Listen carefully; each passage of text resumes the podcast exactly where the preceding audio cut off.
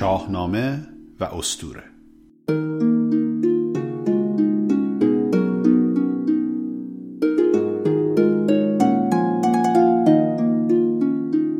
درود بر شما. به پنجمین بخش از پادکست شاهنامه و استوره خوش آمدید. من افشین سپهری هستم و این بخش پنجمین جلسه از دوره نخست کلاس های شاهنامه و استوره است. که من در اون داستان جمشید در شاهنامه رو به پایان می‌برم و داستان زحاک رو آغاز می‌کنم. سپس مروری به ریشه های استورهی این داستان ها می کنم و همچنین نگاهی می کنم به گرشاسب اسدی توسی و داستان جمشید در اون امیدوارم مورد توجهتون قرار بگیره.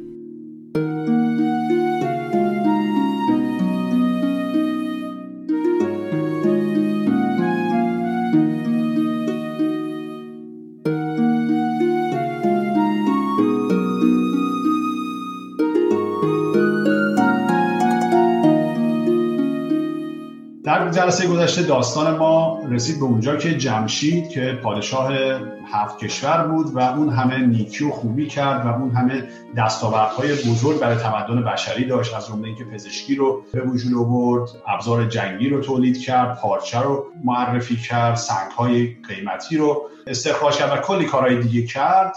در نهایت خدا رو فراموش کرد ادعای خدایی کرد و فر کیانی از اون جدا شد که بعدش هم در قسمت اسطوره گفتم که این فرق کیا رسید به مهر و گرشاس و فریدون رسید. به هر شهر دچار آشوب و هرج و مرد شد و دیگه اون اقتدار خودش رو جمشید از دست داد. و اینجا بود که به شما گفتم که داستان از این قسمت میره به یه بخش دیگه ای که در مورد کس دیگه شخصیت دیگه صحبت می‌کنه که داستان این دو در ادامه به هم می‌رسه. خب پس حالا از اینجا من داستان اون رو براتون نقل می‌کنم اون شخص رو که حتما همتون میشناسینش ولی حالا ببینیم کی کی هست. میگه یکی مرد بودن در آن روزگار ز دشت سواران نیزه گذار دشت سواران نیزه گذار یعنی عربستان که دشت نیزه وران هم گفته میشه. این جایی هستش که امروز عربستان امروزی است. پس شخص نیکی بود که اونجا زندگی می‌کرد. گرانمایه هم شاه و هم نیک مرد ز ترس جهاندار با باد سرد.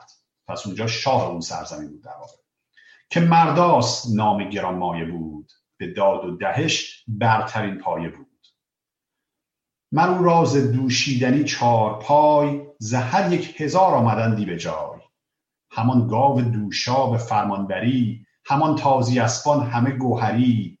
بز و شیر و میش بود همچنین به دوشندگان داده بود پاکدین.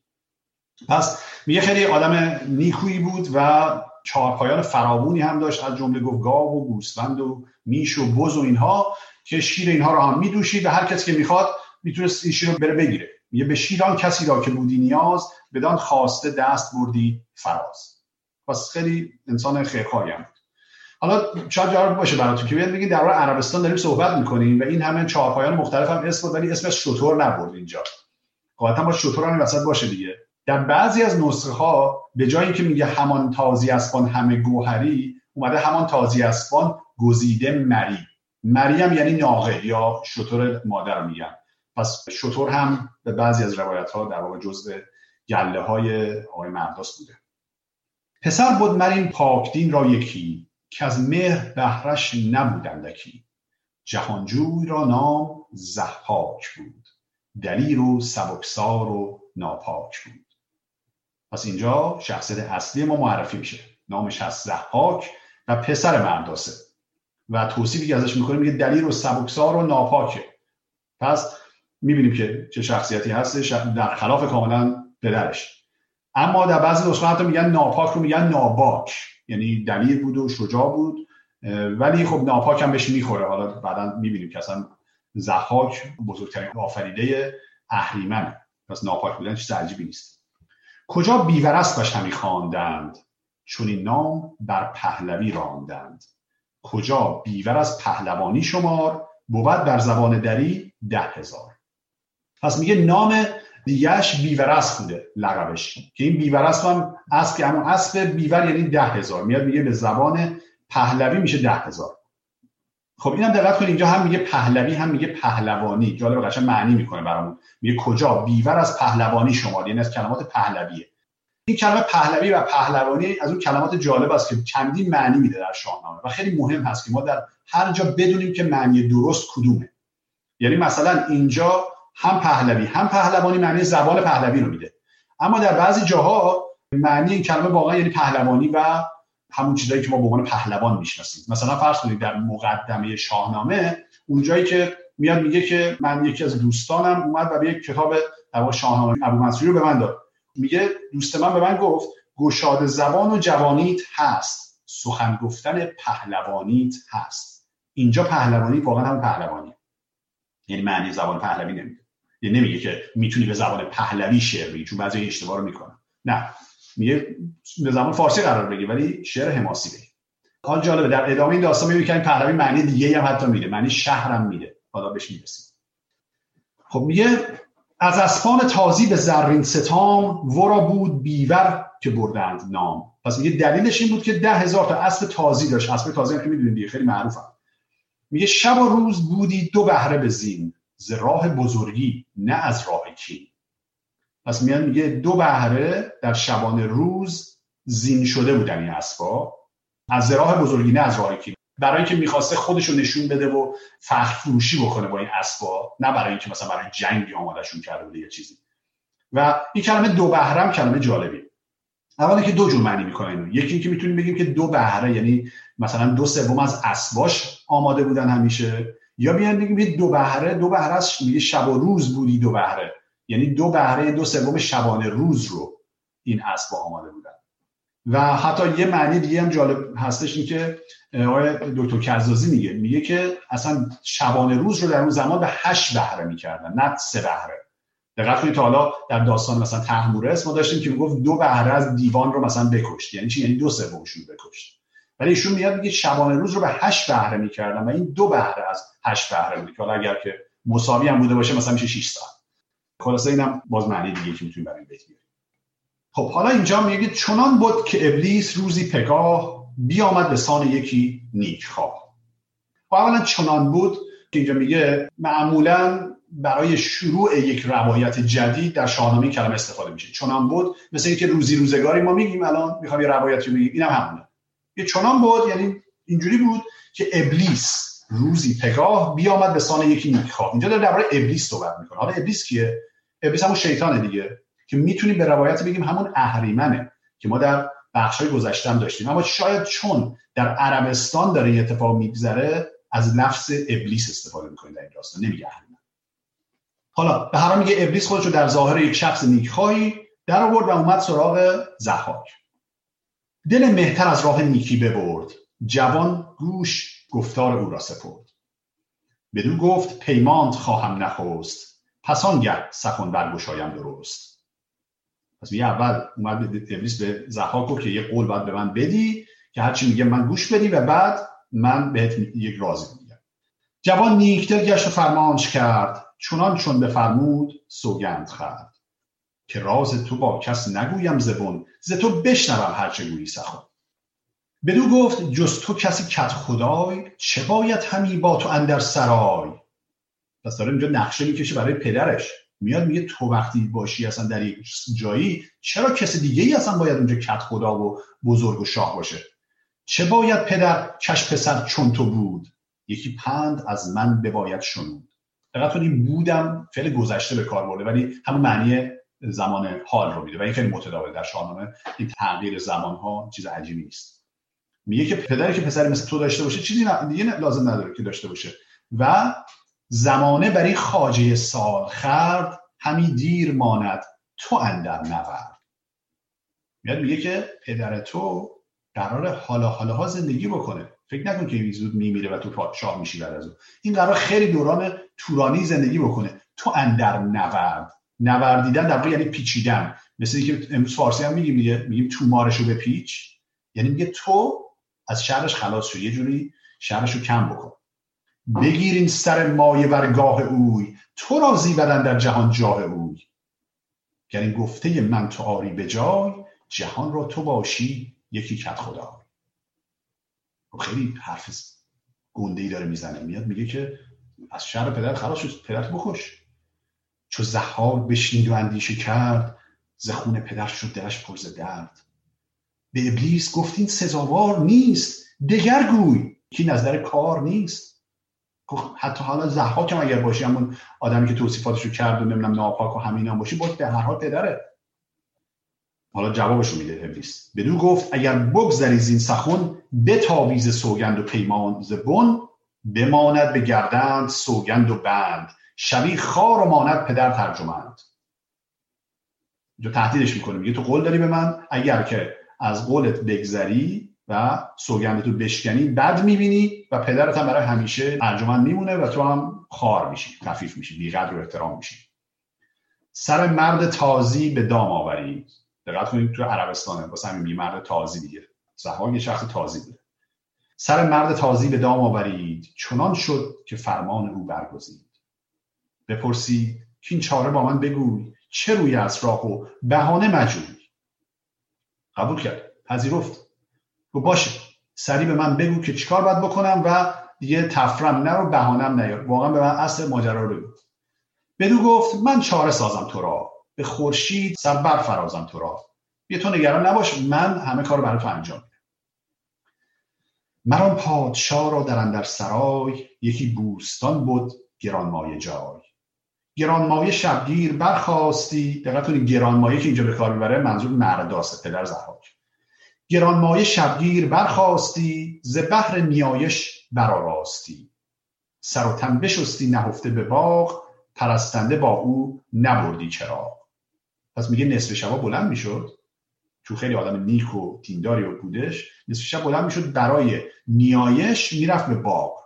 و میگه پرستنده با او نبردی چراغ. یعنی میگه کسی حتی با چراغ نمی‌برد یعنی تنها می‌رفت. هرچند که جالبه در بعضی از نسخه ها برعکس اینه. میگن پرستنده با او ببردی چراغ. که حالا با توجه به اون چیزی که در ابیات بعد می‌بینیم به نظر نبردی بیشتر معنی پیدا می‌کنه. چون واقعا با تنها باشه. برآورد وارون ابلیس بند. ببین وارون ابلیس همون چیزی که در مورد اهریمن قبلا شنیده بودیم دیگه. اصطلاح وارونه رو در مورد اهریمن و دیو و ابلیس اینا به کار برآورد وارون ابلیس بند. یکی ژرف چاهش به رهبر بکند. پس یک چاهی بر سر راه مرداس می‌کنه سر تازیان مهتر نامجوی شب آمد سوی باغ بنهاد روی. چو آمد به نزدیک آن ژرف چاه یکا یک نگون شد سر بخت شاه. به چاهندر افتاد و بشکست. پست شدن نیک دل مرد یزدان پرست پس ابلیس وارونه آن ژرف چاه به خاکندر آگند و بسپرد راه. خب پس میگه مرداس میاد و به اون چاهی که ابلیس کنده بوده میفته بعدم ابلیس میاد بعد از اون خاک میریزه روش و میره. پس در واقع به این شکل با کمک زحاک ابلیس مرداس را از سر راه برمیداره. به هر نیک و شاه آزاد مرد به فرزند بر نازد باد سرد اینا سخنان فردوسیه. بعد از اینکه یه اتفاق یک دفعه ناگهانی اینجوری میفته فردوسی یه دفعه برمیگرده به زبان خودش و احساسات خودش رو در مورد اتفاقی که افتاده بیان می‌کنه. و اینجا ببینید چقدر جالب میگه. به هر نیک و بد شاه آزاد مرد به فرزند بر نازد باد سرد همین پروریدش به ناز و به رنج. بدو بود شاد و بدو داد گنج. چنان بدگوهر شوخ فرزند اوی نجست از ره شرم پیوند اوی. به خون پدر گشت هم داستان. ز دانا شنیدستم این داستان. که فرزند بد گر شود نر شیر به خون پدر هم نباشد دلیر. خب پس میاد میگه این همه خوبی کردیم پدر به این پسر. همه چی هم بهش داد و این همه ناز و نعمت. و آخر سر چنین کاری کردیم پسر شوخ چشم و پدر خودش رو کشت. یعنی هم داستان شد در واقع در کشت هم بست شد در کشتن پدرش. و این بیت و بیت بعدی بسیار جالبه. دقت کنید اینو. میگه که فرزند بد گر شود نر شیر به خون پدر هم نباشد دلیر. مگر در نهانش سخن دیگر است. پژوهنده را راز با مادر است. خیلی جمله جالبی دقت کنید. میاد میگه که یک پسری هر چقدر بد باشه نمی‌تونه که پدر خودش رو بکشه. و جالبه که حتی هرودوت یه همچین چیزی رو در مورد ایرانیان گفته که میگه ایرانیان باور دارن که هیچ پسری پدر خودش رو نمی‌کشه. میگه جز اصلا اعتقادات ایرانیان. مگر اینکه مگر در نهانش سخن دیگر است پژوهنده را راز با مادر است. یعنی میگه مگر اینکه مادرش با کسی دیگه بوده باشه. یعنی این پسر حرومزاده باشه به قول امروزی. یعنی پسر و پدر نباشه.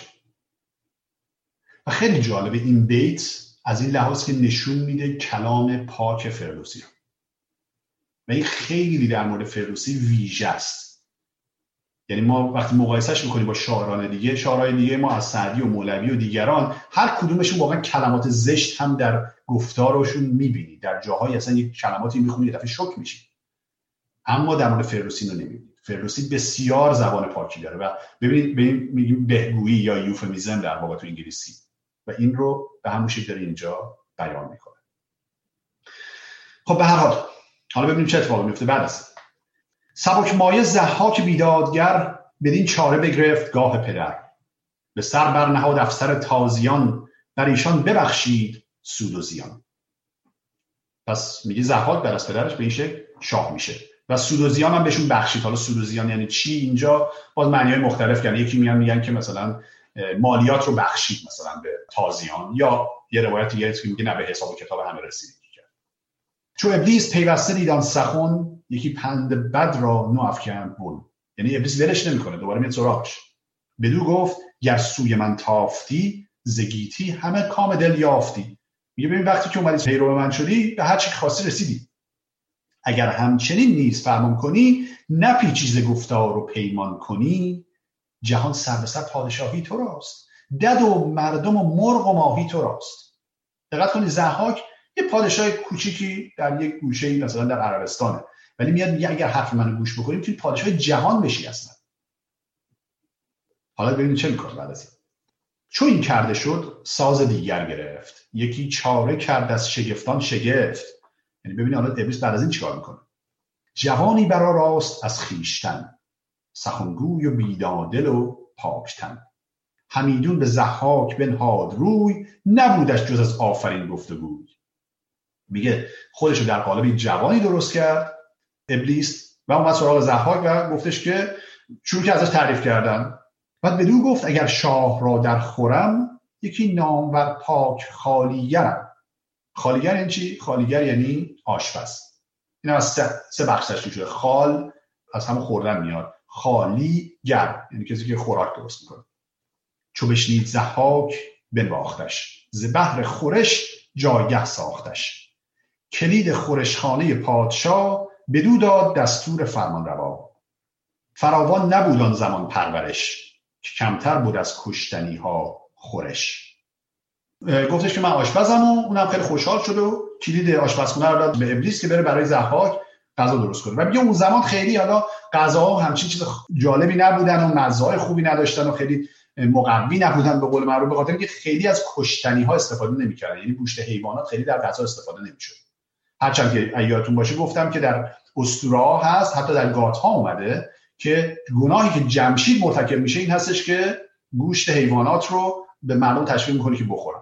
پس شروعش در واقع با زحاک نبوده. اما بیان میگه چندان کار متداولی نبوده تا اون زمان.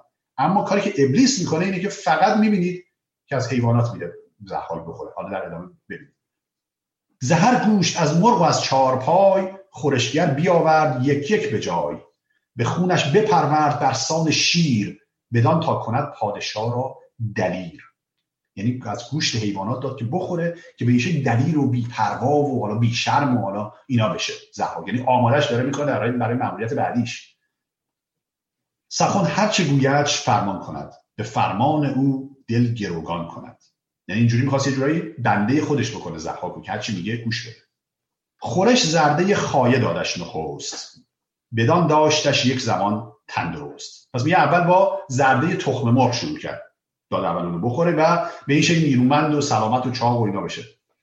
بخورد و بر او آفرین کرد سخت. مزه یافت و خواندش ورا نیک بخت چون این گفت ابلیس نیرنگ ساز که جاوید زی شاد و گردن فراز که فردات از آن گونه سازم خورش که از او آیدت سر به سر پرورش. میگه تازه اینا چیزی نیست. اینا که خوردی فردا یه چیزی برای درست بودم که از اینم بهتر. برفت و همه شب سگالش گرفت. سگالم یعنی اندیشیدن دیگه سگالش گرفت یعنی اندیشی. تمام شب و تا صبح ابلیس داشت فکر می‌کرد. برفت و همه شب سگالش گرفت که فرداز خوردن چه سازم شگفت. دیگر روز چون گنبد لاژورد برآورد و بنمود یاقوت زرد. خورش های کپک و تزرب سپید بسازید و آمد دلی پر امید. شه تازیان چون به خان دست برد سر کم خرد مهر او را سپرد. یعنی میگه آنچنان چیز خوشمزه درست کرد که دیگه عقلش اصلا زهاک از دست داد مهر این ابلیس به دلش افتاد. سه دیگر به مرغ و کباب بره. بیا راست خان از خورش یک سره. به روز سوم مرغ و کباب بره بهش داد بخوره. به روز چهارم چو بنهاد خان خورش کرد از پشت گاو جوان. پشت گاو جوان یعنی چی؟ یعنی دنده گاو. خب؟ از اون خوراک درست کرد.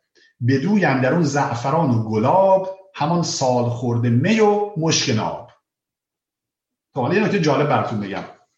اینجا یه خانمی هستش به نام نجمه باتمان قلیچ شاید بعضیتون بشناسیم که ایشون خیلی آشپز برجسته ای هستن و چندین تا کتاب آشپزی دارن. و در شهر ما هم که چندین بار در فستیوال ایرانیانی که هر سال برگزار میشه به همت سازمان IACA که یکی از سازمان ایرانی اینجا هستند شرکت می‌کنن ایشون هم. و اتفاقا در یکی از این سالها که شرکت کرده بودن منم اونجا بودم و سیدی های شاهنامه ما هم بود. ایشون هم کتاباشو آورده بود و من دید که به شاهنامه علاقه گفت بیا من اینو به شما نشون بدم. یکی از کتاباشو باز کرد و داخلش نشون داد یکی از غذاهایی که ایشون اونجا دستپختش توضیح داده بود اسمش بود کباب شاهنامه. و گفتش که من اینو فقط بر اساس همین دو بیت داستان زحاک درست کردم. دقیقا عین این رسپی به قول معروف که ایشون اینجا داده رو فردوسی داده این رو پخته. یه باری براتون می‌خونم. میگه به روز چهارم چو بنهاد خان خورش کرد از پشت گاو جوان. بدوی اندرون زعفران و گلاب همان سال خورده می و مشک ناب. میگه یعنی من از دنده گاو بعدش هم زعفران و گلاب بهش زدم و سال خورده میم یعنی میگه شرابم بهش اضافه کردم و اینا. این شد دقیقا اون کباب شاهنامه که میچون گفت کباب خیلی خوشمزه هم هست خلاصه از اینجا آورده بودن ایشون خانم بلیچ خب میگه چو زحاک دستن در آورد و خرد شگفت آمدش زان هوشیوار مرد. یعنی هر روز از روز پیش بیشتر تعجب کنی که چقدر غذا خوشمزه می‌تونه بر من درست کنه. بدو گفت بنگر که تا آرزوی چه خواهی؟ بخواه از من نیک خوب گفتش هر آرزوی داری از من بخواه من بدم. خورشگر خورشگر که میگه در واقع ابلیس ها میگه خورشگر بدو گفت که پادشاه همیشه بزی شاد و فرمان روا مرا دل سراسر پر از مهر توست. همه توشی جانم از چهر توست. یکی حاجت هستم به پیروز شاه وگرچه مرا نیست این پایگاه. میگه من یه خواسته فقط از شما دارم هرچند که من اصلا نباید همچین جسارتی کنم مثلا در این ابعاد و اندازه نیستم. که فرمان دهد تا سر کتف اوی ببوسم بمالم بر او چشم روی. میگه اجازه به من بدی که من بوسه بعد کتفا و شانه های شما بزنم و چشم صورتم رو هم روش بذارم. چو زحاک بشنید گفتار اوی نهانی ندانست بازار اوی. ندانست بازار اوی یعنی نیرنگ و توتهی که چیده بود رو نمی‌دونست. بدو گفت دادم من این کام تو بلندی گرد زین مگر نام تو. پس میگه من این کار رو قبول کردم انجام بده مگر اینکه بلندی بگیری یعنی افتخاری بشه برات مثلا تبرک بشه واسه. از این چیزهایی که تو خیال خام خودش فکر می‌کرد و باشه بیا انجام بده. بفرمو تا دیو چون جفت اوی همی بوسه داد از بر سفت اوی. یعنی میگه مثل همسرش اومد و قشنگ به بوسه زد بر سفتش. سفت یعنی شانه. هرچند که آقای جنیدی معتقد سفت اصلا میشه پیشانی و این, این بیت میگه الهام میگه اصلا به این دلیل من نمی‌دونم شد در زمین ناپدید. کس در جهان این شگفتی ندید. میگه بوسید و یه دفعه در زمین ناپدید شد. جالبه. دقت بکنید که معتقد بودن اون زمان که اصلا شیطان و ابلیس و اینها در زیر زمین خانه دارند به همین خاطر میگه در زمین ناپدید شده. یعنی به آسمان نرفت. رفت در زمین. که اینو در اسطورهای ملت های دیگه ما می‌بینیم که در واقع شیطان در زیر زمین خانه داره. دو مار سیاه از دو کتفش برست غمی گشت از هر سوی چاره جست. پس میگه از جای بوسه های ابلیس یه دو تا مار سبز میشن. و اینم خیلی ترسید میگه دنبال چاره رفت. سرانجام ببرید هر دوز کفت. سزد گر بمانی بدین در شگفت. چو شاخ درخت آن دو مار سیاه برآمد باره از کتف شاه. پس میگه آخر سر اینا سر اینا رو بریدن ولی شاید باورتون نشه ولی دوباره اون مار مارها ثبت شدن. پزشکان فرزانه گرد آمدند همه یک به یک داستان ها زدند ز هر گونه نیرنگ ها ساختند مران درد را چاره نشناختند. میگه همه اومدن پزشکا ببینن چیکار می‌تونن بکنن؟ هر چی فکر کردن راهی به ذهنشون نرسید. به سان پزشکی پس ابلیس تفت به فرزانگی نزد زحاک رفت. یعنی همچنان ببینید بازیگردان ابلیسه. باز ابلیس این دفعه خودش رو در قالب یک پزشکی در میاد. در ظاهر پزشکی میاد سری پیش زحاک و بدو گفت کین بودنی کار بود بمان تا چه گردد؟ نباید درود. کین بودنی کار بود بگه این تقدیر بوده دیگه این اتفاق افتاده کارش نمیشه کرد. هیچ کاری نباید تو بکنی. نباید درود. درود یعنی هم درو کردن دیگه. میگه نباید سرشو بزنی. باید بذاری که بمونه همینجوری. این دوتا مار خورش ساز و آرام ده به خرد. نباید جز این چاره ای نیست کرد. یه غذا درست کن بده بخورن. و هیچ کار دیگه به جزی نباید کنی هیچ درمان دیگه ای نداره. خب اما حالا خورش بدی که مشکل نیست غذا بهش بدی. اما مشکل از اینجا شروع میشه که میگه جز از مغز مردم مدهشان خورش. مگر خود بمیرند از این پرورش. میان میگه حالا اون خورشتی که می‌خوای درست کنی غذایی که می‌خوای درست کنی براشون باید از مغز مردم باشه. از مغز سر آدم ها باشه. خب چرا این میگه؟ سر نر دیوان از این جستجو چه جستو چه دیدن در این گفتگوی مگر تا یکی چاره سازد نهان که پردخته ماند ز مردم جهان؟ این خیلی بیت مهمیه. این بیتیه که من در مورد صحبت خواهم کرد. برن دقت بکنید. میاد میگه پس هدف ابلیس از این کار این بودش که مردم رو از بین ببره و جهان رو از مردم پاک کنه. مگر تا یکی چاره سازد نهان که پردخته ماند ز مردم جهان؟ خب پس اینم این بخش داستان. دقت کردید داستان ما از داستان جمشید شروع شد و بعد داستان زحاک رو روایت کرد که به جایی رسید که دیگه به توصیه ابلیس قرار شد که مغز انسانها رو بده که مارهاش بخوره. حالا برمیگردیم به داستان جمشید. اینجا. از آن پس برآمد از ایران خروش. پدید آمد از هر سوی جنگ و جوش. سیاه گشت روز سپید. گسستند پیوند. با جمشید خب پس میگه اوضاع ایران چقدر خراب بود و همه به شورش بودن و اصلا پیوندشون با جمشید از بین برده بودن. که اینم نکته جالبه یعنی میگه که کسی که شاه میشه فقط با زور و قدرت نیست که شاه میمونه بلکه با مهر و محبتی که مردم در دلشون دارن. و زمانی که مهر و محبت مردم از اون پادشاه روی برمیگردونه اون موقع است که دیگه اقتدارش از دست میده و شورش به پا میشه. و میگه همین اتفاق در ایران افتاده بود. در او تیره شد فرح ایزدی به کجی گرایید و نابخردی. پدید آمد از هر سوی خسروی یکی نامجویی به هر پهلوی.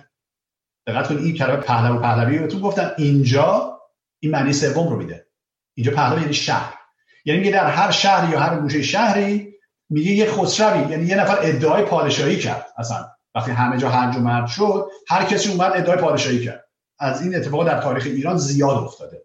زمانی که دولت مرکزی متزلزل میشه و یه دفعه می‌بینی از هر جایی یا یه دولتی سر بر می‌کنه و هر بزرگی از یه جایی میاد و مثلا یه گوشه رو می‌گیره. همین اتفاق یه داشته میفته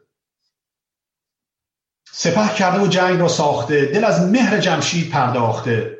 یکا یک بیامد از ایران سپاه سوی تازیان برگرفتند راه. میگه حالا ایرانیان اصلا به ستون اومد از این وضعیت. و حالا چیکار می‌کنن؟ میرن سراغ تازیان اونا که تو ایران بودن. شنیدند کانجا یکی مهتر است. پر از حول شاه اجدها پیکر است. پس بی شنیدن که در سرزمین تازیان یه پادشاهی هستش که بسیار ظاهر ترسناکی داره و شبیه اجدها میمونه اجدها پیکر. دقت برای اولین بار کلمه اجدها رو اینجا به جای مار به کار می‌بره. و این کلمه بسیار مهمیه. حالا وقتی ریشه های داستان میگم برمیگردیم این که اصلا این اجدها در جریانش چی؟ سواران ایران همه شاهجوی نهادند یکسر به زحاک روی. به شاهی بر او آفرین خواندند را شاه ایران زمین خواندند. یعنی رفتن سراغ زحاک گفتن تو بیا شاه ما شد مران اجده فش بیامد چو باد به ایران زمین تاج بر سر یعنی دقت کنید زحاک نیومد لشکر بکشه ایران رو بگیره. این چیزی که خیلی نمی‌دونن. ایرانی ها رفتن سراغش گفتن تو بیا پادشاه ما شد ما جمشید خسته شدیم.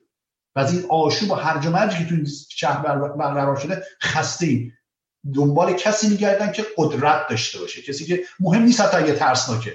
مهم نیست اگه که ماردوشه. مهم اینه که می‌تونه نظم رو برقرار بکنه خیلی نکته یعنی دنبال کسی رفتن که تو نظم برقرار کنه حتی هر چقدر وحشتناک مثل زحاک باشه از ایران و از تازیان لشکری گزین کرد گردان هر کشوری. حالا اینجاست که لشکر کشی می‌کنه. به همراهی ایرانیان و تازیان. سوی تخت جمشید بنهاد روی. چو انگشتری کرد گیتی بروی پس به سمت کاخ جمشید رفتن مثل انگشتری کرد گیتی بروی دنیا مثل یه انگشتری اومد دور اون رو گرفت یعنی انگشتر مثلا گرفت هست یعنی یه محاصرش کرد چو جمشید را بخت شد کندرو به تنگ اندر آمد سپهدار نو برفت و بدو تخت و کلاه. بزرگی و دیهیم و گنج و سپاه. پس دیگه جمشید که دید اوضاع خرابه تمام پادشاهی رو گذاشت و فرار کرد. نهان گشت و گیتی بر او شد سیاه سپردش به زحاک تخت و کلاه. پس پنهان شد جمشید. چو صد سالش در جهان کس ندید بر اون نام شاهی و او ناپدید. خیلی جالبه. میاد میگه بر اون نام شاهی و ناپدید. میگه یعنی همچنان از نظر قانونی انگار جمشید هنوز پادشاه بود. ولی ناپدید بود. صدم سال روزی به دریای چین پدید آمدان شاه ناپاک دین دقت کنید شاه ناپاک دین خیلی حرفا. جمشید اون کسی که در جلسه گذشته دیدیم اینقدر کارهای خوب کرد. اینقدر برای تمدن کار انجام داد. به جایی رسید که اینجا اون رو به نام شاه ناپاک دین می‌خونه. نهان بود چند از بد اجدها نیامد به فرجام همزوره ها میگه مدت ها پنهان بود از ترس این اجدها ولی آخرم از دستش رهایی پیدا نکرد. بعد از سال صدم در دریای چین زهاک پیداش کرد. چو زحاکش آورد ناگه به چنگ یکایک ندادش سخن را درنگ. به ارش سراسر به دو کرد. جهان را از او پاک پربین کرد. پس با اره به دو نیم می‌کنه جمشید و زهاک شد آن تخت شاهی آن دستگاه زمانه ربودش چو بیجاده کاه. پس میگه تخت پادشاهی و همه اون دستگاهی که داشت از دستش رفت و اینجا کلمه بیجاده رو ما دوباره می‌بینیم. یادتونه جلسه گذشته در بیجاده گفتم؟ گفتم این سنگ قیمتیه مثل یاقوت و اینها. حالا اینجا کاملا در یک کانتکست جدید داره استفاده می‌کنه. این معنی جدید داره بیجاده استفاده می‌کنه. ظاهرا این سنگ خاصیت مغناطیسی هم داشته حالت کهربایی داشته. یا داره نمی‌دونم. زمانه ربودش چو بیجاده کاه. یعنی همونجوری که کهربا کاه رو میروبایه زمانه هم از دستش رفت. زندگی رو ربود از دستش. از او بیش بر تخت شاهی که بود؟ بدان رنج بردن چه آمد سود؟ ببین دوباره فردوسی برمیگرده به سخن خودش. مثل همیشه در پایان یک داستانی فردوسی شروع می‌کنه لعن و نفرین به روزگار فرستادن و پند و اندرز دادن. میگه از کسی بیشتر از این پادشاهی نکرده بود در دنیا ولی آخر سر چه فایده؟ چه سودی داشت؟ از او بیش بر تخت شاهی که بود؟ بدان رنج بردن چه آمد سود؟ گذشته بر اون سالیان هفتصد پدید آوریده همه نیک و بد.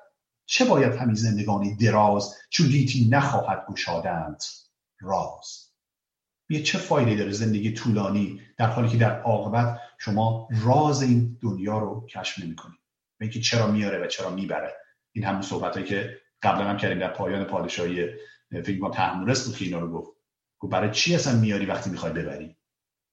همی پرورانت با شهد و نوش جز آوای نرمت نیارد به گوش. یکایک چو گویی که گسترد مهر نخواهد نمودن به بد نیز چه بدو شاد باشی و نازی بدوی همه راز دل برفرازی بدوی. یکی نقص بازی برون آورد به دل تندر از درد خون آورد. میگه همه این کارا رو می‌کنه. در ناز و خوشی و شادی و همه اینا تو رو غرقت می‌کنه ولی در آخر یک بازی با تو می‌کنه و درد به دلت می‌ذاره و خون به دلت می‌کنه. این پایان داستان جمشید هست و آغاز داستان زحاک.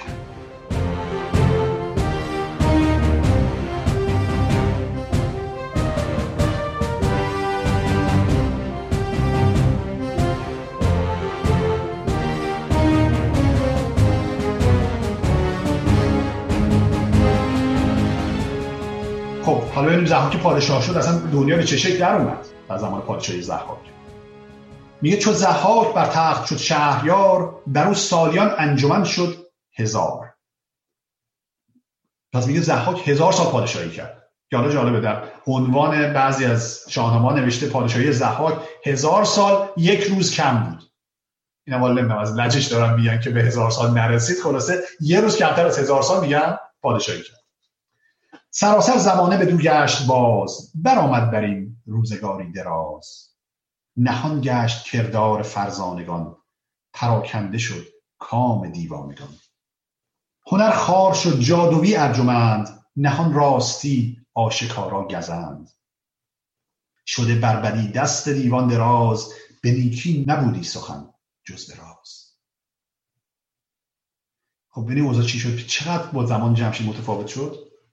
کردار فرزانگان دیگه گم شد و کام دیوانگان یعنی یه آدمای عاقل و خردمند از عرصه بیرون رفتن و کام دیوانگان پراکنده شد به همه جا و دیوانگان هم یعنی آدمای نابخرد و حالا دیوان و همه اینها اومدن و جادویی هم ارجمند شد جادویی و جادوگری و این چیزها به وجود اومد و هنر خارش اینجا هنر هم حتی دانش و علم و اینا رو من می‌تونه معنی بده فقط هنر نیست. میگه این اصلا یه ارزش نه از ارزش و قرب افتاد.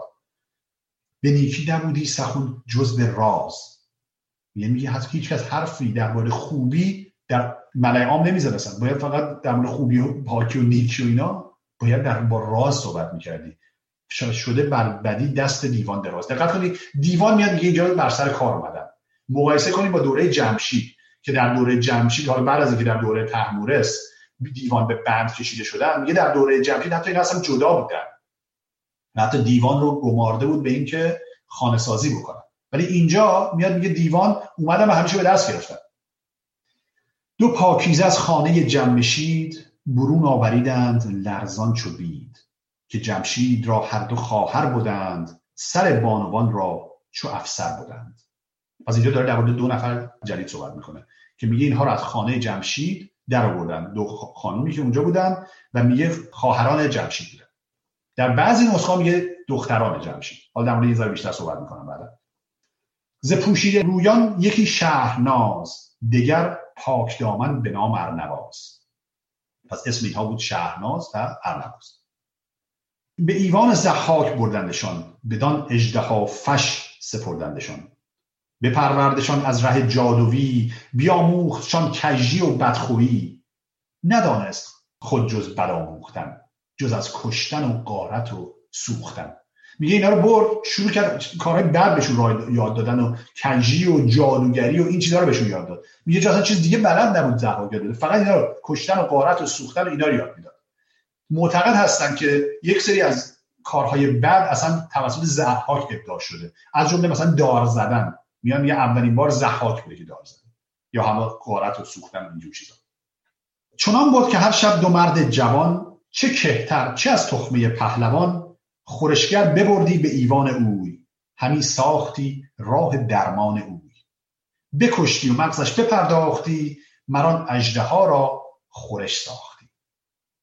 پس همون اینجا داره میاد میگه اون چیزی که ابلیس تجویز کرده دارن انجام میدن. میگه هر روز دو نفرم می‌گرفتن میبردن. مهم من نبود کهتر باشه از تخمه پهلوان باشه. اینا رو میبردن و میکشتن و مغزشون رو خوراک مارهای زحاک می‌کردن. دو پاکیزه از کشور پادشاه دو مرد گرانمایه پارسا یکی نامش ارمایل پاکدین دگر نام گرمایل پیشبین. چنان بود که بودند روزی به هم سخن رفت هر گونه از بیش و کم. پس میگه دو نفر بودن با نامهای ارمایل و گرمایل. که این دو نفر آدمای خوبی هم بودن آدمای پارسایی بودن. و میاد میگه اومدن و با هم صحبت کردن. ز بیدادگر شاه و از لشکرش و از آن رسم های بدن در خورش. حالا این بیت از اون بیتایی هستش که خیلی تفسیر داره و خیلی بحث درش هست. که اینجا چی میگه؟ ببینیم یه زبیدادگر شاه و از لشکرش و از آن بدن در خورش. اندر خور یعنی چی؟ یعنی شایستش. خب این یه معنی می‌تونه باشه. ولی بعضی میگن نه اندر خور و اندر خور چیزی بودن معمولا برای چیزای مثبت به کار میره. برای منفی به کار نمیره. این در واقع نگاهی هستش که آقای دکتر خطیبی داره. میاد میگه که اندر خورش باید باشه اینجا. یعنی اینکه رسم های بد در تغذیه آورده. رسم های بد در خورش. یعنی که همین حالا مغز انسان ها رو به مارها دادن یا اینکه اصلا کلا همین گوشت حیوانات رو خوردن و همین جور چیزا میگن میگه اینا رسمای بدی بوده که زهاب گذاشته. که البته اینو بدیم اونم لشکرش رو بگیم لشکرش که حالا یه مقدار از این لحاظم مشکل میشه کار ولی خب در شاهنامه این باز پیش میاد جایی که مجبور باشیم ما به این تلفظ کنیم. کلمات رو. یکی گفت ما را به خالیگری بباید بر شاه رفت آوری. میگه ما باید بریم مثلا در این آشپزخانه میشیم ما بشیم آشپز شاه. این کلمه آوری هم اینجا یه حالت تاکید داره. آوری یعنی حتما به طور یقین.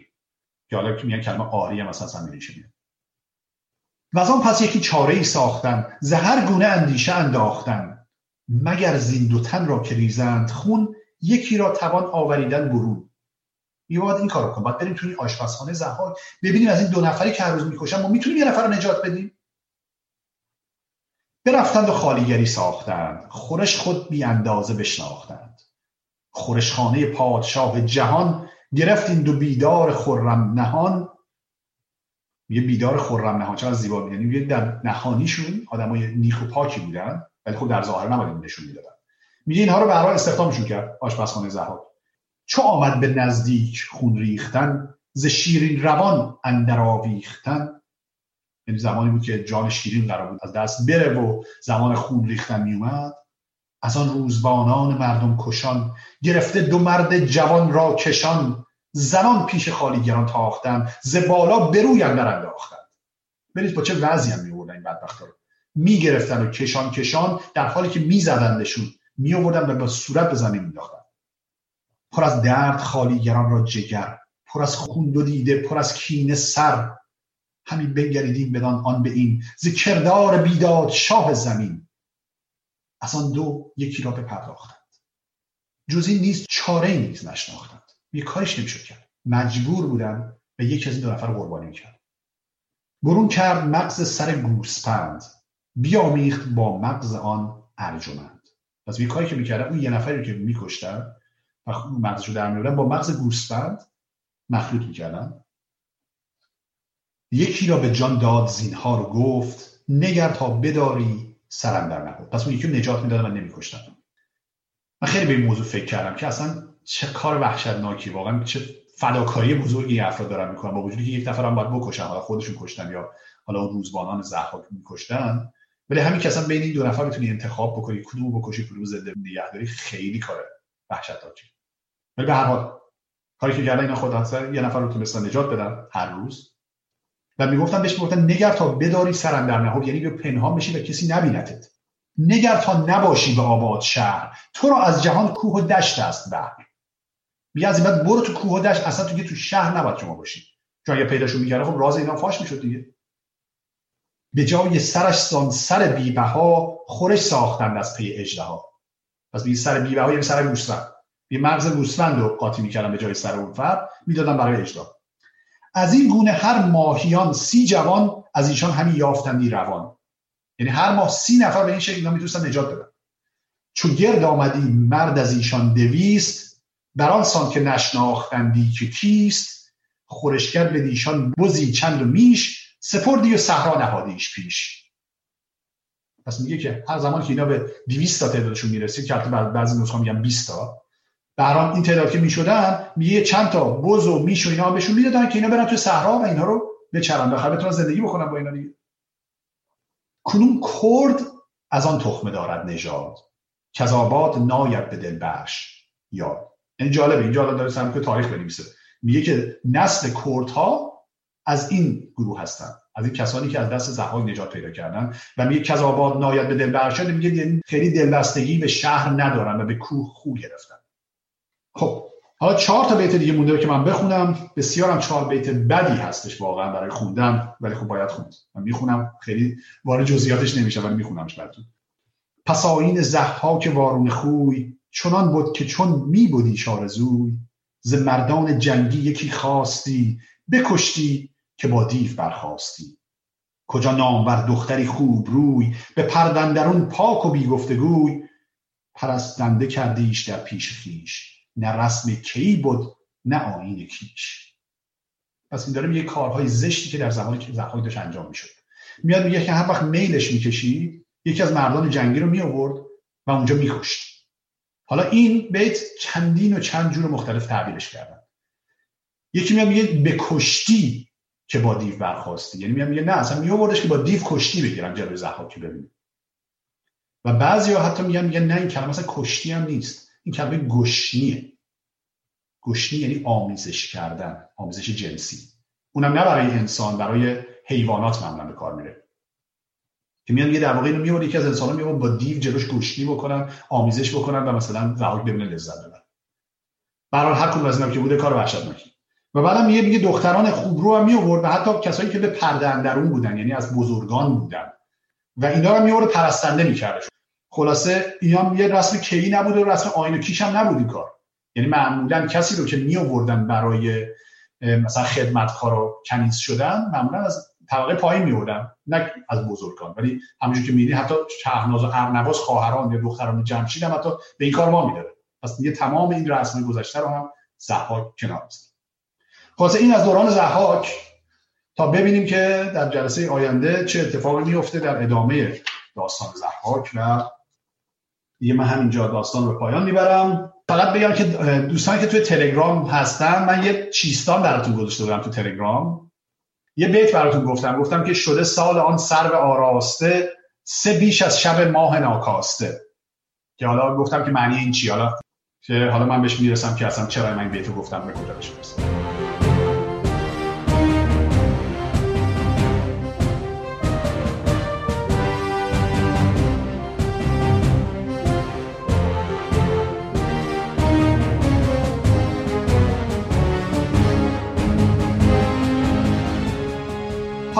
برای اینکه من ریشه های این داستان رو براتون بگم پیش از اون می‌خوام از یه جای دیگه داستان شروع کنم و در مورد گرشاس براتون بگم. حالا چرا اصلا گرشاس چه ربطی به این داستان داره؟ بهش می‌رسیم. همونجور که براتون گفتم در جلسه گذشته گرشاس که در اوستا از کراساسپا بزرگترین پهلوان اسطوره‌ای ایران که عجیب این هست که در شاهنامه فردوسی اصلا گمه این شخصیت نیست. اشاره این میشه در چند خطی به پادشاهی گرشاس که بعد از زوتهماس که اون اصلا این چند بیت الحاقی افسوده است و اصلا همچین پادشاهی نداشت و بعد یه اشاره هم به پهلوانی به نام گرشاس میشه در دوران منوچه که اون چند بیتی داره و اصلا خیلی مهم نیست. ولی این اون گرشاس به معروف اسطوره های ایرانی که در اوستا هم ازش ذکر شده بارها و بارها و حتی در پایان دوازده هزار سال دوران دنیا که براتون توضیح دادم و حالا بیشتر در آینده براتون خواهم گفت در اون خیلی نقش مهمی رو بازی می‌کنه که حالا بعدا شاید بهش اما به هر حال داستان گرشاس در شاهنامه نیست. اما بعد از فردوسی حدودا 50 سال بعد از فردوسی یک شاعر دیگه به نام اسدی توسی اومده و کتابی به نام ارشاسنامه نوشته. و داستان شرح پهلوانی گرشاس رو که فردوسی ننوشته بوده نوشته. و مرجعش هم خیلی مشخص دقیقا چی بوده ولی میگن احتمالا کتاب گرشاس بوده از ابوالمعید بلخی که اون هم در واقع از حالا خدای نامه ها یا مثلا ریشه های اسطوره‌ای اوستایی و اینها گرفته. این داستان رو. خلاصه کلی در داستان گرشاسنامه شرح دلاوری های گرشاس هست اما داستان گرشاسنامه از کجا شروع میشه؟ داستان گرشاسنامه از اونجا شروع میشه که میاد میگه در سرزمین زابلستان و سیستان که این دو تا معمولا یه جا هستن دیگه می‌دونید دیگه. میاد میگن یه پادشاهی بوده به نام کورنگ. در بعضی جا میگن گورنگ. واسه این پادشاه خیلی پادشاه خوبی هم بوده. و یک دختر بسیار زیبایی داشته. البته همه دخترها کلا در اسطوره ایرانی زیبا هستن. دختر غیر زیبا اصلا نداریم. خب این دختر زیبا خیلی هم پدرش بهش مهر و محبت داشته و می‌خواسته که خب ازدواج هم بکنه اینا. خب حالا سه سال از شما بپرسم. می‌تونی حد بزنید دختر چند سالشه؟ در این داستانمو که دارم میگم. اگه حدس می‌زنید چند سالشه بنویسید توی چت. خب و من حالا داستان ادامه میدم تا جوابتون ببینم. خلاصه میگه این دختره پدرش خیلی دلش می‌خواسته ازدواج بکنه ولی دختر میاد میگه من فقط با کسی ازدواج می‌کنم که خودم انتخابش بکنم. نه هر کسی. بعد پدرش هم قبول می‌کنه میگه باش حالا ببین خودت کیو انتخاب می‌کنی. بعد یه دایه داشته این دختر که میگن جادو هم می‌دونسته و پیش بینی می‌کرده و اینا. بعدش میگه که تو من فکر می‌کنم که با یک پادشاه خیلی مهمی ازدواج می‌کنی. پس وایس صبر کن تا اون پادشاه بیاد پیدا بشه بعد با ازدواج کن. اونم میگه خیلی باش. خلاصه این دختر نشسته بوده به امید اینکه اون شاهو پیدا بکنه. حالا یک روزی در یک باقی که داشتن اینها در همون سرزمین زابلستان دختره با کنیزاش و اطرافیانش اینا به جشن و شادی نشسته بودن که یک نفر میاد در پشت دیوار باغ. که حالا اینجاست که این داستان ربط پیدا می‌کنه به داستان ما. حالا اون شخصی که میاد پشت دیوار باغ کیه؟ جمشید. حالا یعنی چی؟ جمشید بعد از اینکه از دست زحاک فرار می‌کنه در شاهنامه گفت. گفتش که صد سال پنهان بوده. پنهان بوده تا جایی که زحاک بالاخره در دریای چی پیدا می‌کنه و به دوریش می‌کنه. خب حالا گرشاسنامه در واقع اومده داره برای ما میگه که جمشید توی صد سال کجا بوده. و داستان گرشاسنامه اصلا اینجا شروع میشه که میاد میگه زمانی که جمشید از دست زحاک فرار می‌کنه شهر به شهر می‌رفته. و در هیچ شهری هم بیش از اندازه نمی‌تونسته اصلا بمونه. به دلیل اینکه میان میگن زحاک تصویر جمشید رو رو روی پوستی روی هر چیزی نقش کرده بودن و به تمام جاها فرستاده بودن. و گفته بوده که هر کسی که جمشید رو پیدا بکنه و برای من بیاره پاداش بسیار بزرگی می‌گیره و از بزرگان میشه. به همین جمشید برای اینکه شناسایی نشه دائم جاش رو عوض می‌کرده. از شهری به شهری می‌رفته تا می‌رسه به زابلستان. و میاد اون روز در پشت دیوار باغ و نشسته بوده. بعد یکی از این کنیزهای دختر شاه اونو می‌بینه دم در. بعد میاد و بهش میگه تو چی هستی؟ چی هستی؟ اینا؟ میاد میگه من یک مسافر خسته ای هستم اینجا و اگر میشه سه جام شراب برای من بیار. ولی کنیزم میره خبر رو میده به در واقع دختر شاه. میاد میگه کسی هستش پشت دیوار یک جوانیه. اول این جوان خودی کلی داستان داره. جمشید 700 سال پادشاهی کرده بعدش هنوز یه جوانیه. خب قرار در اسطوره ها شما این چیزها رو پرسشگری نکنید. اما خب اگر بخوام حالا یک توجیه هم براش بیاریم این است که یادتون باشه دفعه قبلا گفتم گفتم در زمان جمشید اصلا مرگ نبوده پیری نبوده و حتی اشاره می‌کنه که پدران و پسران هر دو 15 ساله به نظر می اومدن پس شامل خودش هم می‌تونسته بشه دیگه. بالاخره خودش هم می‌تونسته جوان بمونه. خلاص یک جوانی مونده و یادتون باشه گفتم که جوان خوبرویی هم هست. یادتونه؟ یکی از لقب‌های جمشید این بود که بسیار خوب چهره خوب چهره است. خلاصه کنیزم میاد میگه میگه یه جوانی هست خیلی هم مال خوبیه. خلاصه دم در نشسته. من گفته سه تا جام شراب به من بده. دختر تعجب می‌کنه میگه بابا آدم مسافری هم باشه خسته باشه اینو گشته باشه غذا می‌خواد چی چی شراب می‌خواد چرا میگه بگو بیاد تو. واسه جمشید میاد تو این میگه که تو جریان چی شراب چرا می‌خوای اینا؟ بعد اینم شروع می‌کنه جمشید یه سری صحبت های بسیار فلسفی و بزرگ منشانه که الان اصلا که از آدم عادی بر نمیاد. خیلی فلسفی که اصلا چرا مثلا شراب باید بخوریم و یا اصلا اگر که شما چیزی می‌خوای به عنوان میزبان به مهمانت بدی از مهمانت نمی‌پرسی چرا می‌خوری چقدر می‌خوری. شما هر چی می‌خواد برای مهمانت. خلاصه بالاخره شرابو میدن به این می‌خوره و بعدم بازیش می‌کنن غذایی بخوره و واسه این دختر خیلی با این گرم می‌گیره و بعد حالا جالبه دخترم ظاهرا خیلی از این آدمای بزن بهادر بوده خودش و میگن میگن اصلا تیر و کمان رو این دختره ابدا کرده بوده. بعد میاد یه تیر و کمانشو میاره میگه اون دوتا پرنده رو می‌بینی اون بالا می‌خوام من برات بزنم این دوتا رو؟ به جمشید میگه. جمشید هم میگه بابا شما چرا بزنید؟ بده من بزنم. بعد خلاصه تیر و کمان می‌گیره از این دختره و یه دونه از این پرنده رو نشونه می‌گیره دوتا بالش رو به هم میدوزه و اصلا دختر ما تو مبهوت که این کیه؟ اولا چقدر بزرگ منشانه حرف می‌زنه و چه مهارتی داره و این آدم معمولی نباید باشه. میره یه تحقیق کنه و اینا تا یکی بالاخره از این کنیزا بهش میرسونه این توماری که نقش جمشید بوده رو شد بهش نشون میده. بعد می‌بینه این همونه. عکسش عکس جمشید اینو که می‌بینه همه کنیزانش رو میفرسته برن به جز همون دایه‌ای که داشته. و بعد این دوتا میمونن و بعد دایه بهش میگه آره این همون شاهیه که منتظرش بودی. این همون عشقی هستش که می‌خواستی بهش برسی. بعد دختره به جمشید میگه میگه من می‌دونم تو کی هستی. من راز تو رو می‌دونم. تو جمشید شاهی. و جمشید میگه نه بابا جمشید شاه کجا؟ من کجا؟ اسم من هست ماهان کوهی. من اصلا جمشید نمی‌شناسم. بعد این دختر خلاصه اصرار از جمشید هم این کار. تا اینکه دختر به گریه میفته میگه ببین من عاشق تو هستم من مدت هاست منتظر تو هم و می‌دونم تو جمشید. حالا جمشید همین وسط یه سری صحبت می‌کنه مثلا حالا خانما خیلی خوششون نمیاد. مثلا میاد میگه نه اصلا به خانما نباید رازو گفت من یعنی برمنا میشه و از این حرفا خلاص اونم میگه نه همه که مثلا هم نیستن و در در نهایت بالاخره رازشو میگه یارو من اینو بهتون میگم ولی اگه کسی بفهمه هم سر من برباد میره هم سر تو. دختر میگه نگران نباش. تو بیا با هم پنهانی میری به قصر من. که پنهانی میرن اونجا و حالا اولا که اینجا آدم یاد داستان میجر منیژه میفته.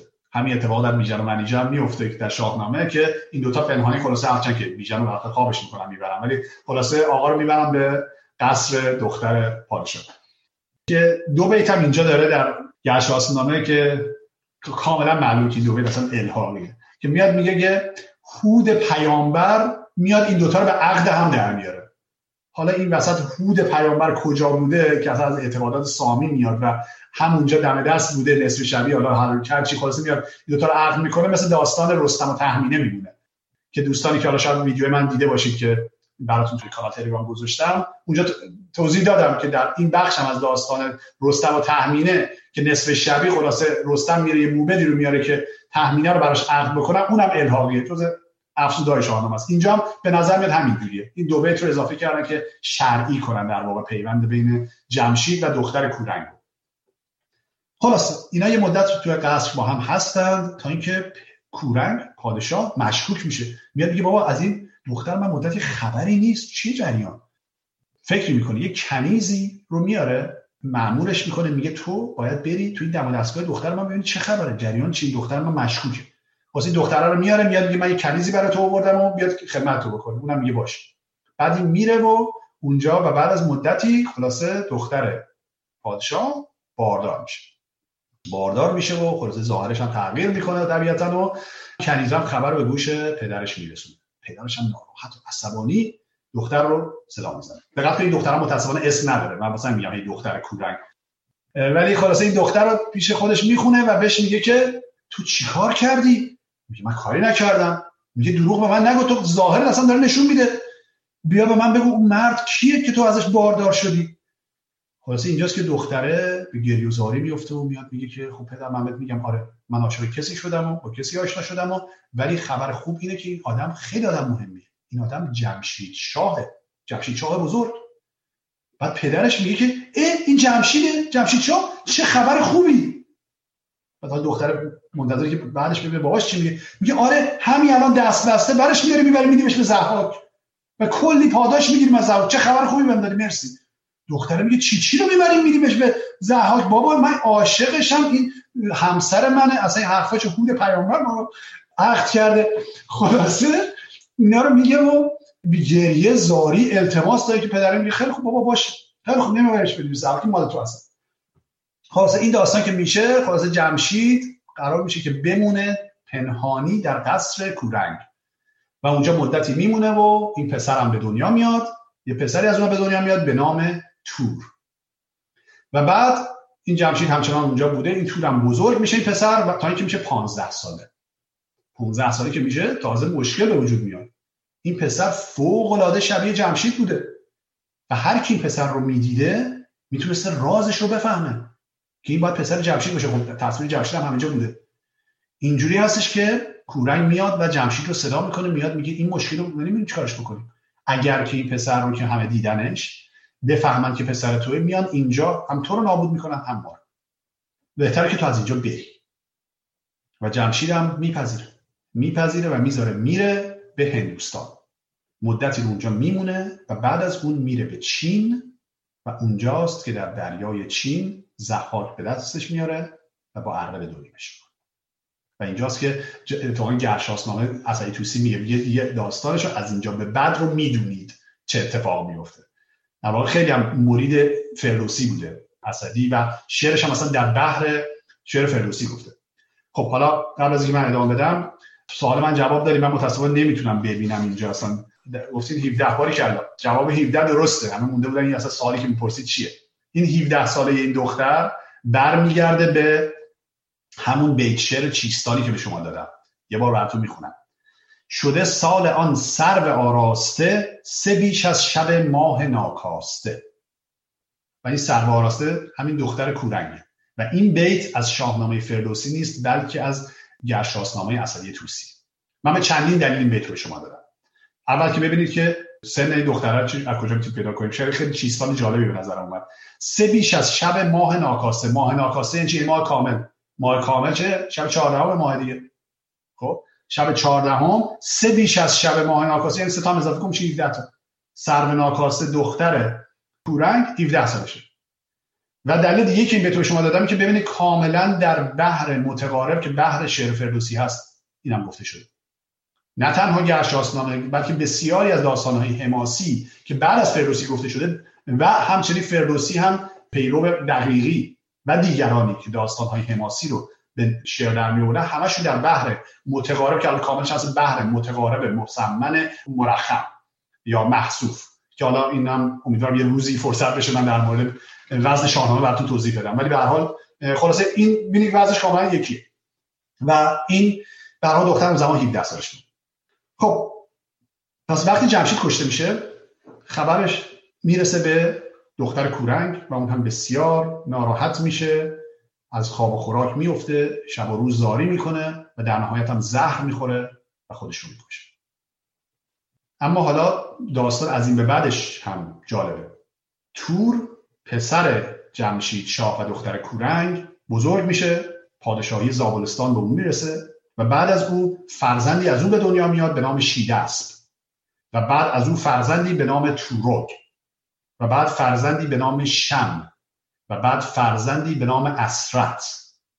و بعد از اسرت فرزندی به دنیا میاد به نام گرشاست.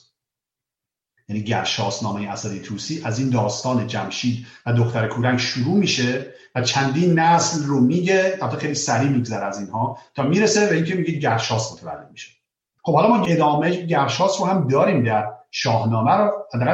ما از نسل گرشاس کسانی رو داریم در شاهنامه.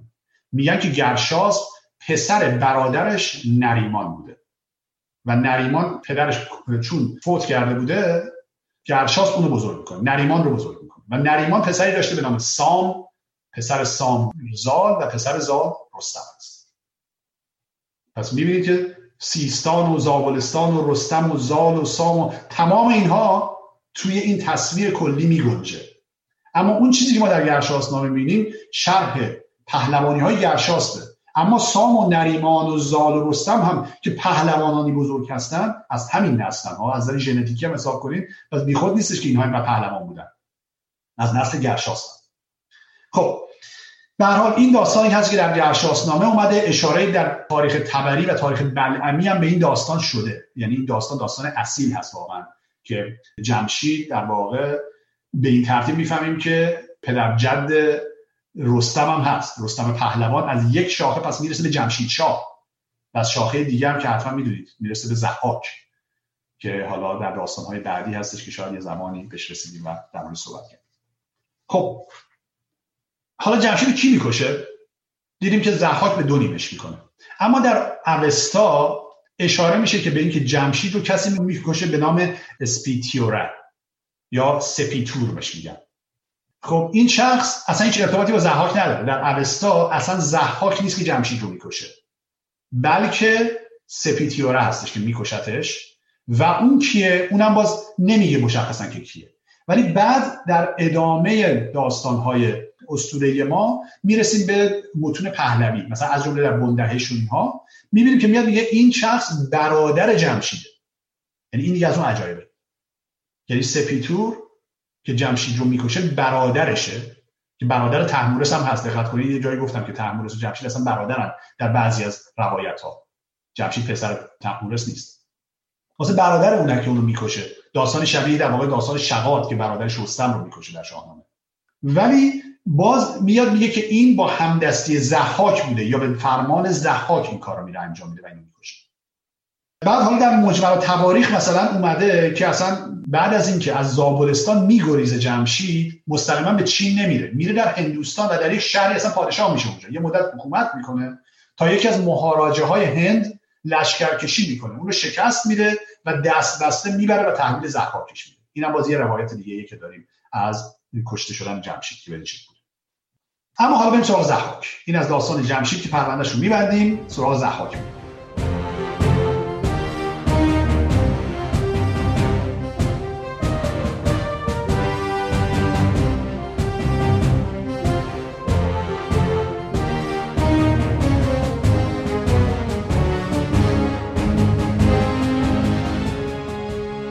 زحاک کیه؟ زحاک در اوستا نامش هست آژی دهاک. آژی دهاک. دو تا بخش داره. اژی یعنی مار یا اجدها کلمه اجدها اساسا اومده.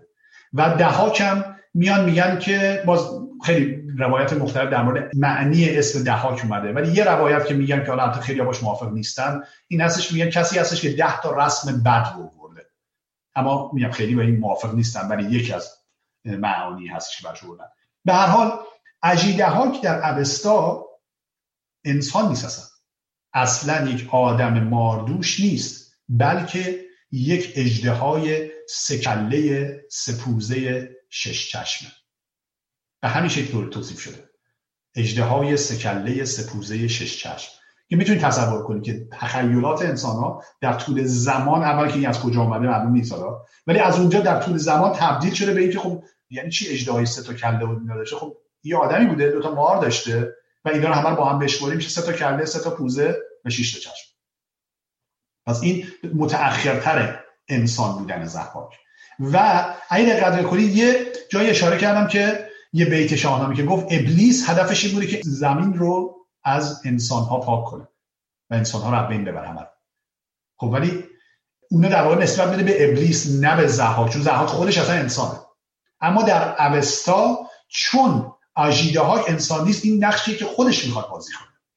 و این رو مثلا ما در آبان یشت می‌بینیم. آبان یشت یکی از یشتهای اوستاست که خیلی جالبه. دو سه بخش داره که بخش اصلی اون چندین تا بند مختلف یا فقره مختلف داره که هر کدوم اینها در مورد یکی از شخصیت هایی که ما در شاهنامه می‌بینیم صحبت می‌کنه که همه اینها میرن در بالای کوهی معمولا. صد اسب و هزار گاو و ده هزار گوسفند قربانی می‌کنند همه اینا. و اینا رو از در واقع هوشنگ میگه بعد در مورد جمشید هم میگه در مورد زحاک میگه در مورد فریدون میگه در مورد کاووس میگه افراسیاب میگه. همه اینها نیایش می‌کنن و قربانی می‌کنن به درگاه اردویسور آناهید. اردویسور آناهید یا ناهید الهه آب هست که حالا در دوران بعد از زرتشت شده مثلا ایزد آب که به همین خاطر هم مثلا یکی از نمونه از یشت هایی هست که از شکلش و از نوع قربانی کردنی که اصلا برای این می‌کنن معلوم هستش که اصلا این مال پیش از دوران زرتشت بوده. اما اومدن رنگ و بوی دینی زرتشتی بهش دادن. وقتی که مثلا در دورهای بعد به این شکل مثلا می‌بینید در ابتداش میگه از برای من ای زرتشت تمام این اردو سور آناهیت را بستای. اسم زرتشت میاره اینجا ولی بعدش کاری به اون نداره. میگه که که از برای او اجیده ها که سپوزه در سرزمین بابل. صد اسب هزار گاو و ده هزار گوسفند قربانی کرد. و از اون درخواست این کامیابی را به من ده. ای نیک ای تواناترین ای ارد و بیسور آنهید که من هفت کشور را از انسان توهی سازم. خیلی جالبه ببین توی این بعد چند تا نکته داره میگه. نکته اول این قربانی کردنه صد اسب هزار گاو و ده هزار گوسفند مثل بقیه است که حالا فکر نکنی که بابا این که ده هزار تا اسب داشت فقط صد تاشو فقط قربانی می‌کنه. این دوتا هیچ ربطی به هم نداره اون یه اسطوره است یه اسطوره دیگه است. یعنی تمام کسانی که قربانی می‌کنن برای ناهید الهه آب همشون همین تعداد قربانی می‌کنن. این دو تا رو با هم قاطی نکنیم. حالا این در این لایه های مختلف اسطوره من امیدوارم در جلسه آینده مقدار بیشتر براتون توضیح بدم.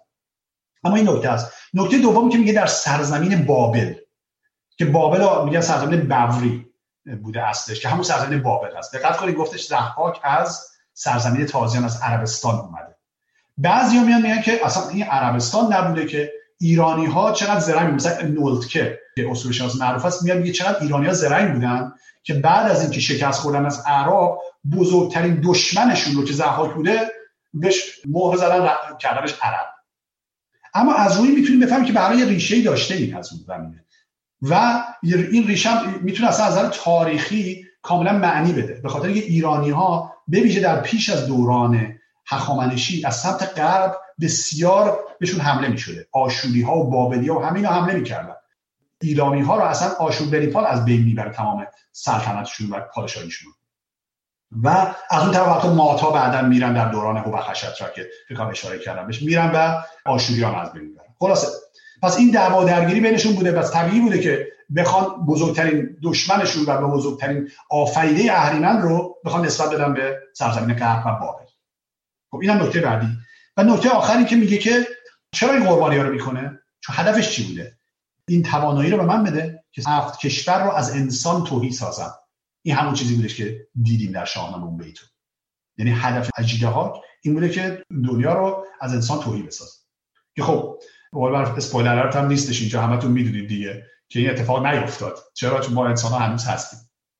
خب میگه او را کامیاب نساخت عقلی سور آناهید. برای فروغ و فرش من او را با نماز بلند میستایم. خب پس این چیزی هستش که ما در آبایش می‌بینیم. یه نکته خیلی جالب در اینجا این هستش که همونجوری که گفتم در اوستا ارتباطی بین جمشید و زحاک نمی‌بینیم. اما از این تداوم و ترتیب بین شخصیت هاست که ما می‌تونیم این ارتباط رو کشف کنیم. بین همونجوری گفتم در بندهای مختلف آبادیشت افراد مختلف میان و این قربانی ها رو می‌کنن برای الهه آب. اول پوشنگ هست بعد جمشید هست بعد زحاک هست و بعد فریدون. خب چرا اینا به این ترتیب اومد؟ احتمالا یه ربطی به هم دارن که این ربط ما در شاهنامه می‌بینیم و بعدا در بندهش و متون دیگه می‌بینیم. پس این ارتباط اینجوری میاد. و چیزی که ما می‌تونیم از این دریابیم و نکته جالب این هست که اوستا و یشتا به خصوص داستانی رو مشخصا تعریف نمی‌کنن. چرا؟ چون این داستان ها رو مردم اون زمان می‌دونستن. نیاز نبوده براشون کسی تعریف بکنه این داستان ها اینا رو همه رو می‌دونستن. فقط کاری که می‌کرده میاد و یک توضیحاتی میده و یه اشاره هایی بهش می‌کنه. همین ما در جاهای دیگه هم می‌بینیم. مثلا در حافظ میاد میگه چی؟ چندین بار اصلا در به شاهنامه اشاره می‌کنه. در حافظ ما داریم. میگه تکیه بر اختر شبدوز مکن کین ایار تاج کاووس ببرد و کمر کیخسرو. خب این تاج کاووس چیه؟ کمر کیخسرو چیه؟ یا این بیت دیگه که میگه شاه ترکان سخن مدعیان میشنود شرمی از مظلمه خون سیاووشش باد؟ سیاووش چیه؟ خونش چیه؟ شاه ترکان کیه؟ نیازی به گفتن نداره. همه اینو می‌دونن این داستان در اوستان دقیقا همینجوری بوده. یعنی داستان زحاک و چه بسا احتمالا جمشیدی و ارتباطشون به هم می‌دونستن. و این در یشتا نیاز به ذکر شدن نداشته به همین بسیار می‌بینیم که مختصر اشاره میشه به این داستان های ای و ما از جاهای دیگه می‌تونیم این پازل رو بچینیم و اینها رو همه رو هم سرهم کنیم.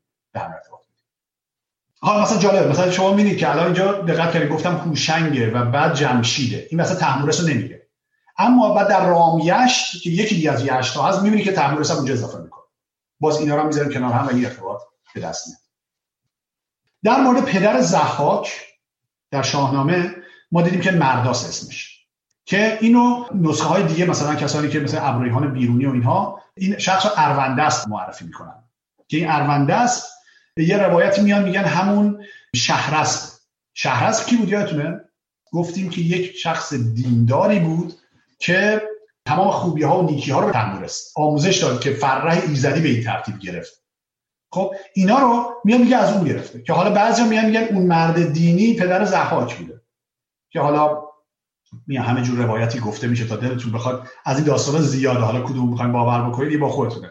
من باشم که هیچ کدوم باور نمی‌کنم چون همه اینا اسطوره است. اینا چیزی نیست که باور کنیم. ما از طریق اسطوره به تفکرات نیاکانمون پی می‌بریم. نه اینکه بخوایم تاریخ رو لزوما باز خونی بکنیم. هرچند که می‌تونه اشاره هایی باشه همونجوری که ما میگیم که اسطوره ها ریشه در واقعیت دارن ممکنه وجود داشته باشه. به هر حال یه چیزی وجود داشته. مثلا زحاک می‌تونه نشانه گفتم خشکسالی باشه. می‌تونه نشانه جنگ و قحطی و بیچارگی مردم بوده باشه. لزوما لزوما حتما یه انسان بوده باشه.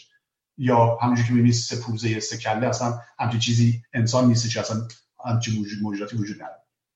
حالا یه نکته جالب دیگه براتون بگم. مثل جمشید زحاک ریشه هندو ایرانی داره. یعنی ما مشابه این موجود سپوزه شش چشم رو در اسطورهای هند هم داریم. که اونجا این موجود داس هست داسه. داسه و دهاک بین این تا باز به هم تبدیل میشن. سه و همون سه معروف هندی و ایرانی که به هم تبدیل میشن این میان میاد همونه. و اونجا میان میگن اصلا الهه طوفان هست در اسطورهای هندی که نبرد می‌کنه با الهه نور. که ما مشابه اینو اتفاقا در اوستا داریم. در جایی هست که ما نبرد زحاک یا اجیدهاک رو می‌بینیم با ایزد آذر. آذر نمونه آتش و روشنایی سمبل روشنایی. این دو تا با هم نبرد می‌کنن برای گرفتن فر ایزدی. فر ایزدی رو اینا می‌خوام به دست بیارن. همونجوری که بسیاری دیگه از جمله حتی افراسیاب می‌بینیم که در اوستا سعی می‌کنه فرح رو به دست بیاره خلاصه اینا می‌بینی همون داستان بین این دوتا باز تکرار میشه. یعنی نشون که یه ریشه داشته خب در مورد مرداس هم که اینجا اسمش چه معنی داره بعضی معنی کردن به معنی مردم خار و میان میگن که این نه پدر زحاک بلکه لقب زحاک بوده که در طول زمان تبدیل شده به نام پدرش. ولی خب بسیاری دیگه معتقد نیستن به این موضوع. میان میگن که به خاطر که پدرش فرد خوبی بوده انسان پاک و دینداری بوده نباید صفت مردم خار رو به اون نسبت و مثلا دکتر خطیبی معتقد هستش که اصلا زحاک از اجیده های نیومده. و مرداس هم ایشون بهش میگه مرداس میگه این هم از اروندس و از از اون ریشه پدر زحاک نیومده. میگن میگه اینا یه دنبال یه نام عرب میگشتن مشابه اجیده هاکی که داشتن. و اون کسی که این روایت رو نوشته نزدیکترین نامی که پیدا کرده بوده به اجیده هاک یا ازدهاک زحاک و مرداس یا مرداس هم یه نام متداول عربی بوده که پیدا کردن برای این ایشون هم این اعتقاد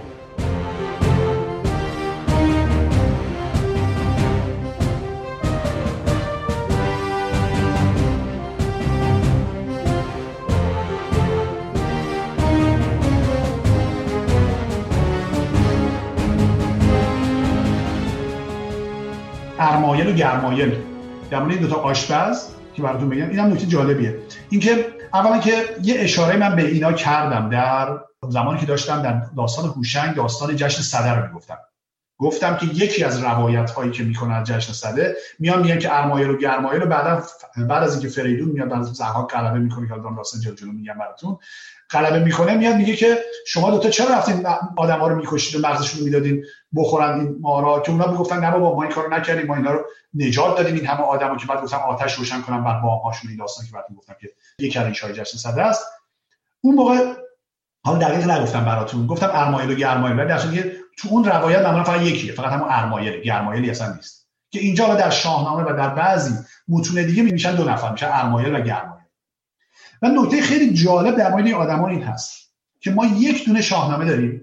شاهنامه نسخه خطی موزه لندن که بر حسب اتفاق قدیمی ترین شاهنامه هم هست. شاهنامه ای هست که سال 675 قدیمی ترین نسخه کامل شاهنامه است. گفتم قدیمی ترین نسخه مال فلورانسه ولی خب اون کامل نیست. فقط بخشی از شاهنامه است. ولی این نسخه کاملیه. در این یه دونه شاهنامه این دو شخص به جای ارمایل و گرمایل اسمشون از ارمانگ و گرمانگ. که همه مونده اصلا این اسم از کجا آمده ارمایل و گرمایل اصلا اون یه و له تا معلومه که اسم عربیه. و این اتفاق در سرزمین عرب افتاده. خب. اما اینجا اومده کردتش این دوتا اسم ایرانی و این نگ آخری که اضافه کردن در واقع اگه عرستایی و اینو کردن ایرانی. حالا همه موندن که چرا اصلا اتفاق افتاده. دکتر خطیبی اتفاقا دکتر جالبه میگه میگه ایشون یه دونه مقاله داره که عنوانش هستش کاتب خوشسوخ و در سر مصفه میاد میگه که بعضی از این نسخه هایی که مینوشته از شاهنامه کسی که این کاتبی که داره مینوشته خیلی خوشسوخ بوده خیلی هم آدمای دانشمندی بودن. مثلا اینا داستان های گذشته هم می‌دونستن اینا و خوشسوق هم بودن. اینا عوض می‌کردن داستان رو. از خودشون یه چیزایی مینوشتن. مثلا این ارمایل و گرمایل رو خواسته اصیل ایرانیش بکنه و کرده ارمانک و گرمانک حالا چرا این کارو کرده؟ این بیتو دقت بکنید. میگه دو پاکیزه از کشور پادشاه. دو مرد گرانمایه پارسا. آقای دکتر کزازی میاد میگه پارسا اینجا یعنی از سرزمین پارسیان. یعنی میگه این ایرانی بوده این دو نفر. به همین خاطر که ایشون هم روایت اون نسخه لندن رو قبول می‌کنه میگه ارمانک و گرمانک درسته حالا باز کدوم اینا هست؟ نمی‌دونیم. من فقط نظرات اساتید رو اینجا براتون بیان می‌کنم. خودم نظری نمی‌دونم.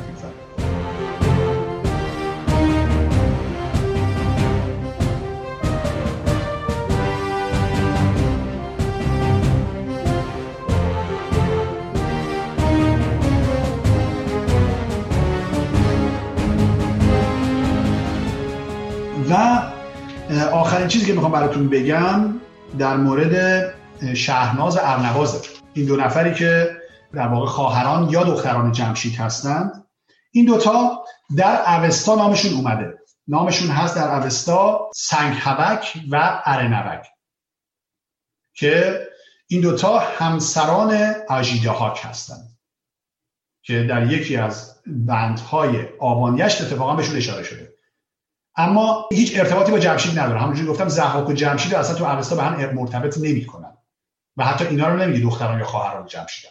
در روایت های بعدی به خصوص بسیاری از روایت های اسلامی که بعدا ما می‌بینیم می‌بینیم که به اینها اشاره میشه و مثلا در فرض کنید سعالبی در قرون سیر سعالبی اشاره شده که اینا دختران جمشید یا در مثلا زین الاخبار گردیزی و مجمل تواریخ و اینا میان میگن خواهران جمشیدن.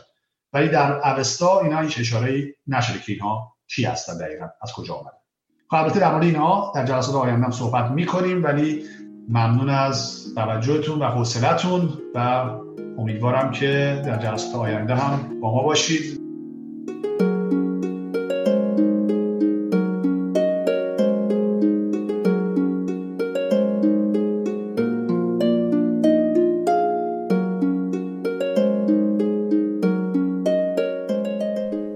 امیدوارم از این گفتار بهره برده باشید. شاهنامه و استوره یکی از پادکست های رادیو ایران شهره که اون رو می‌تونید از روی تارنمای این رادیوی اینترنتی به آدرس radioiranshahr.org و همچنین از طریق اپلیکیشن های ویژه پادکست بشنوید. همچنین می‌تونید کارهای من در زمینه شاهنامه رو از طریق کانال شاهنامه و استوره در تلگرام دنبال کنید. و در کلاس های رایگان شاهنامه و استوره که به صورت مجازی برگزار میشه شرکت کنید. تا بخش دیگه و سخنی دیگه بدرود.